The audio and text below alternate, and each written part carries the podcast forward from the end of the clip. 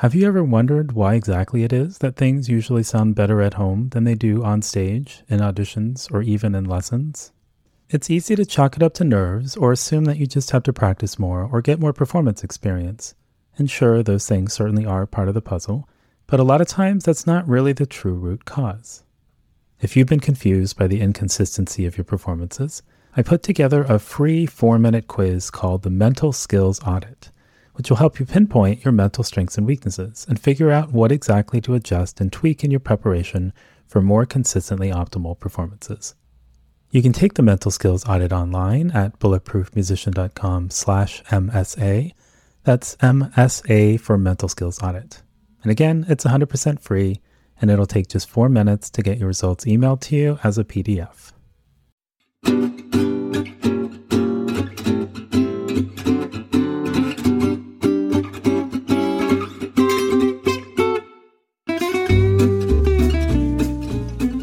Hi, this is Noah Kageyama, and you're listening to the Bulletproof Musician Practice Hack of the Week.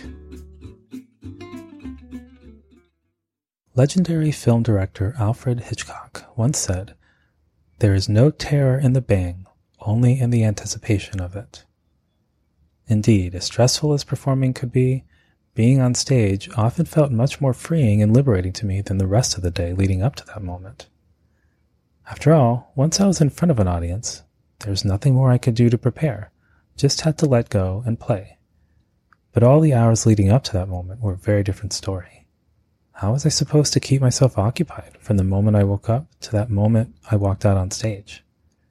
Part of me was tempted to practice, even though I knew there was really no use trying to cram anything more in at that point.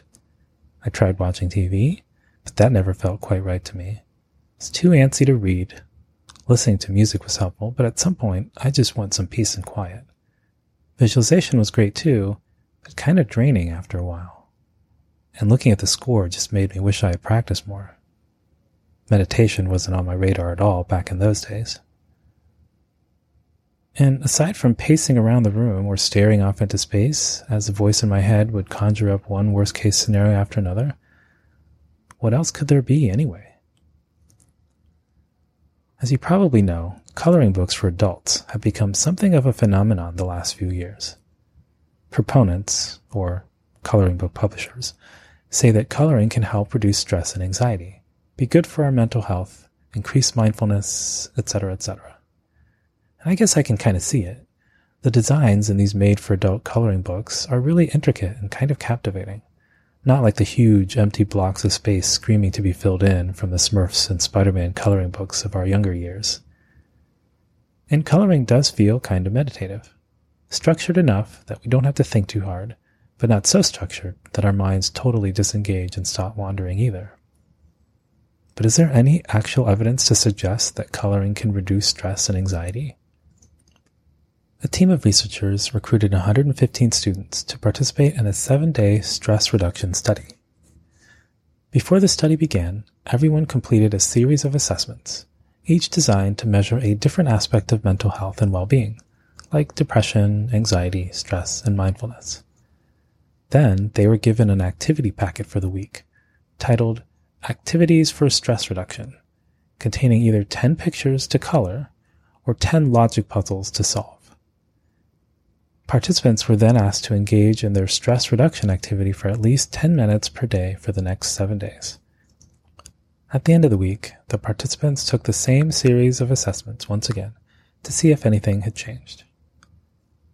Believe it or not, 10 minutes of daily coloring actually did contribute to some changes in mood and well-being.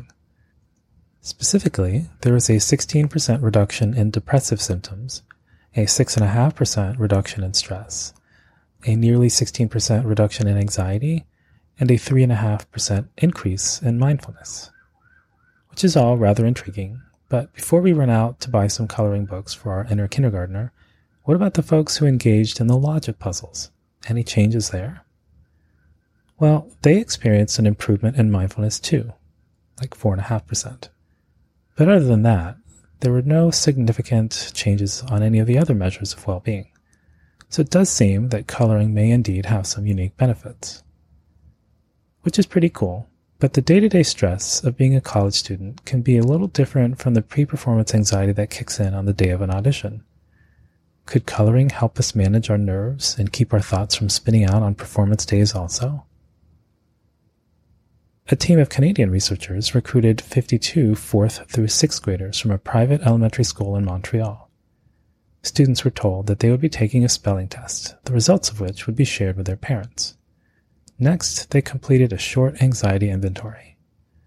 Then half of the kids were given 15 minutes to color a pre-drawn abstract design, while the other half were asked to free draw or color on a blank sheet of paper.